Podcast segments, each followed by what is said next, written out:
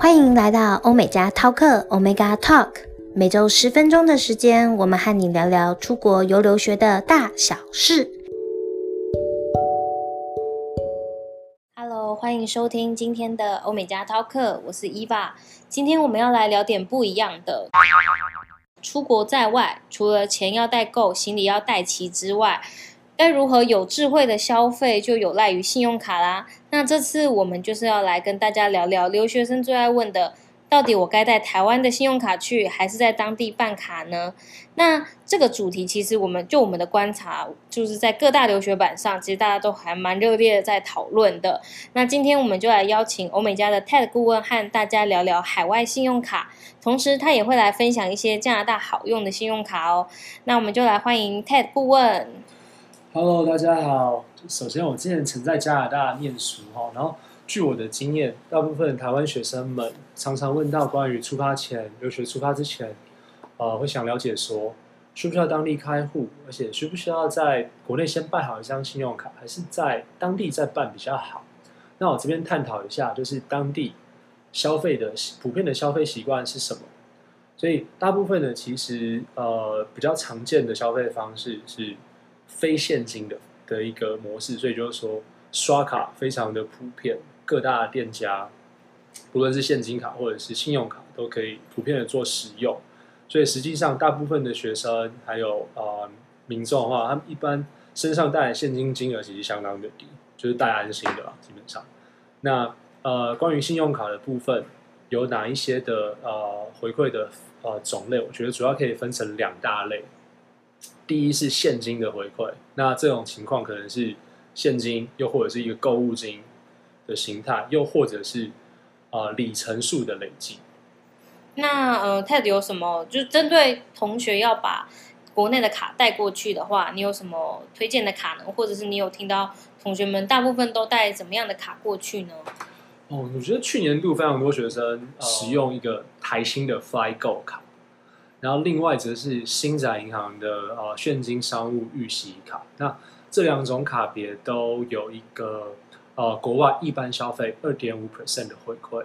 那另外还有像呃台新 Fico 还有呃额外一个就是啊、呃、海外旅游全程保险台币一千万的一个保额这样子。所以这是海外现金回馈的部分。那么关于里程数累计的话哦，首先分享一下里程数的。点数的概念就是，举例来说，以一个台北飞温哥华的来回机票的话，做一个这样机票的兑换的里程使用数是十万点。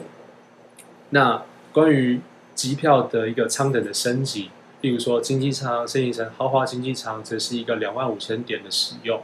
那在这样的一个升等的话，会看说当时订票的的形态是什么，所以还是有一些限制需要注意。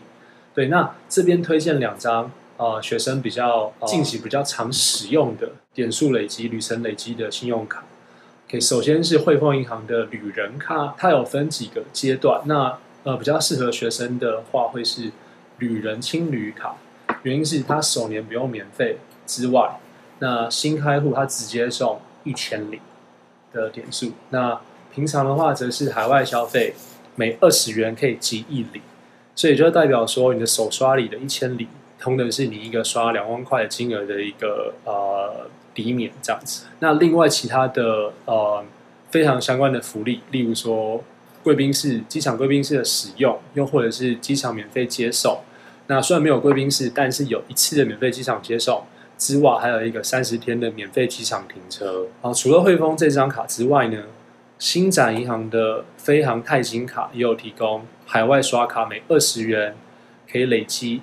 一点飞行基金的一个机制，那同时还有一次机场贵宾室的一个呃优惠价钱使用，还有一年三次最多五天国际机场外围停车礼遇。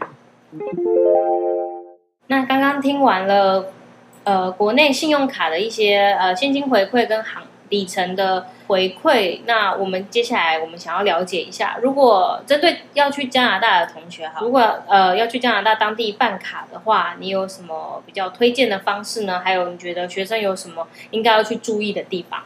好的，那么首先就是关于现金卡跟信用卡使用，因为现金卡基本上是你只要开户的时候，就会同时可以啊、呃，同时要办理的一张卡，就是户头户头里有多少钱，就直接刷多少钱的概念。那这样使用够不够？呃，学生需不需要额外再办一张当地的信用卡呢？呃，这边做一些分析，就是首先，如我们国内一样，使用信用卡消费会有一些当地指定店家的消费。折扣，例如说我看电影，或者是我去呃超市消费，会有一些呃折扣之外，另外一点，呃十分重要的就是关于啊、呃、所谓 credit score，也就是这个、呃、信用指数。对，信用指数的累积，就是对于国际学生来说，一个累积 credit score 一个比较比较比较适合入门的一种方式，就是信用卡消费。那我这边推荐两张，我看现在是对于。呃，学生学生来说，一个比较好现金回馈的信用卡。哦，那那我想问一下，就是像我们的同学们，大部分他们都没有在国外待过，那他们这样如果直接飞过去的话，他没有信用，他没有信用指数、信用分数的话，那他可以在当地办卡吗？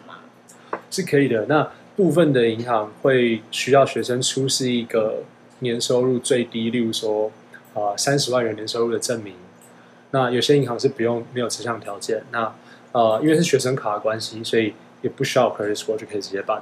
那当然，就像国内一样，假如说是学生卡的话，初最初阶来说，呃，能够办呃这信用卡的额度是呃其实上限是颇低的，例如说呃五百块加币，然后会随着你的 credit score 来增长，会呃会往上调。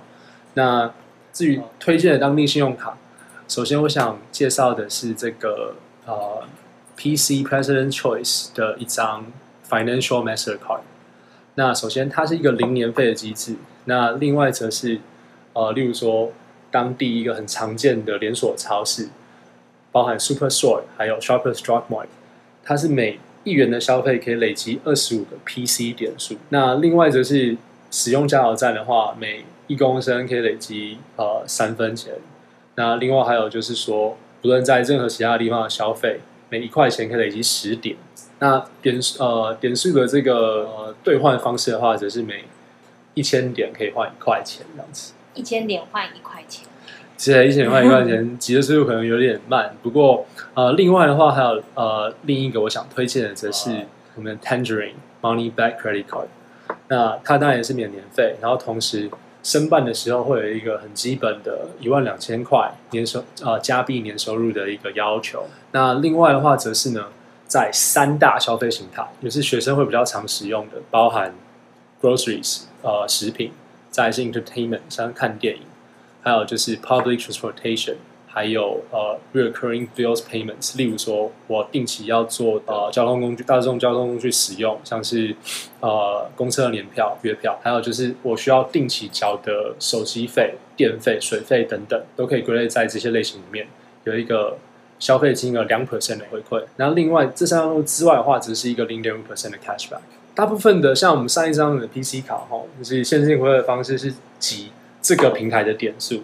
那 Tangerine 的一个优势在于说，你这两 percent 的 cashback 除了可以在你下个月的信用卡消费金额上做抵免之外，你也可以选择存在这个 Tangerine Saving Account 里面，所以变成变成是一个你可以呃一个储蓄的方式，累积这些点数现金回馈。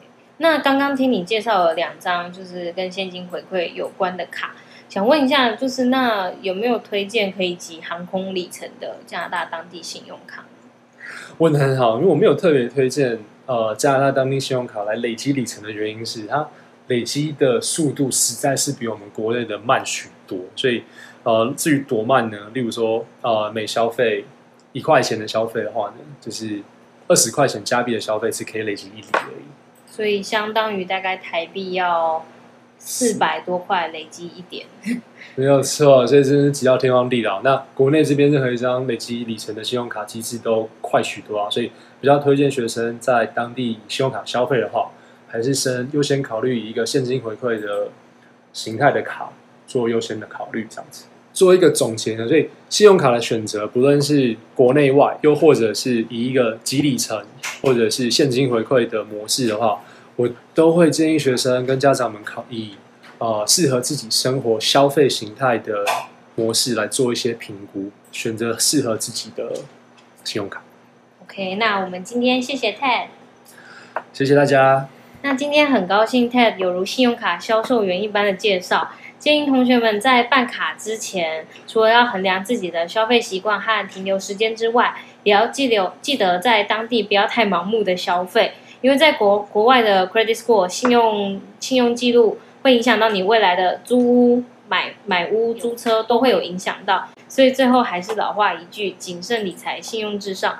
希望同学们都可以分析出自己适合哪一种信用卡哦。我们下次见，拜拜。